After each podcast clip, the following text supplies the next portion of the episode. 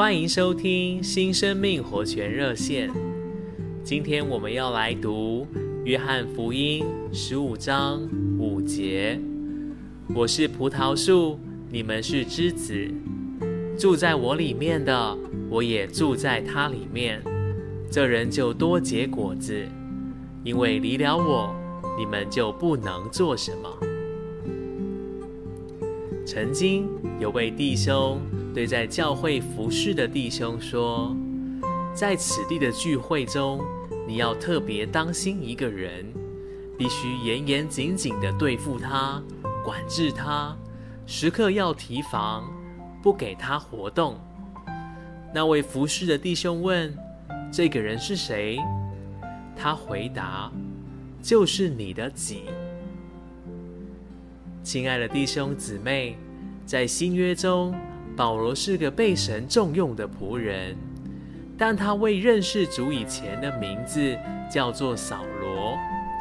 扫罗是个侍奉神的人，却蛮有自己的主张。直到有一天，他在往大马色的路上遇见了神，才停下他自己所有的活动。这是为什么呢？因为神要给扫罗看见，他所能做的都是从人来的，都是人想象出来的。亲爱的弟兄姊妹，我们传福音的时候也是这样。有时候我们必须暂时的停下来祷告。祷告是说，我们停下自己，不做什么。我们若查考新约，就可以看见，主耶稣总是先祷告，他的祷告就是停下自己，不离开父去做什么。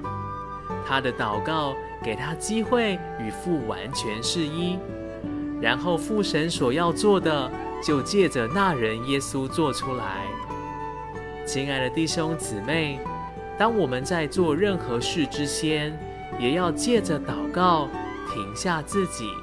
先让主充满浸透，使我们能完全依靠神而做。谢谢您的收听，我们明天再见。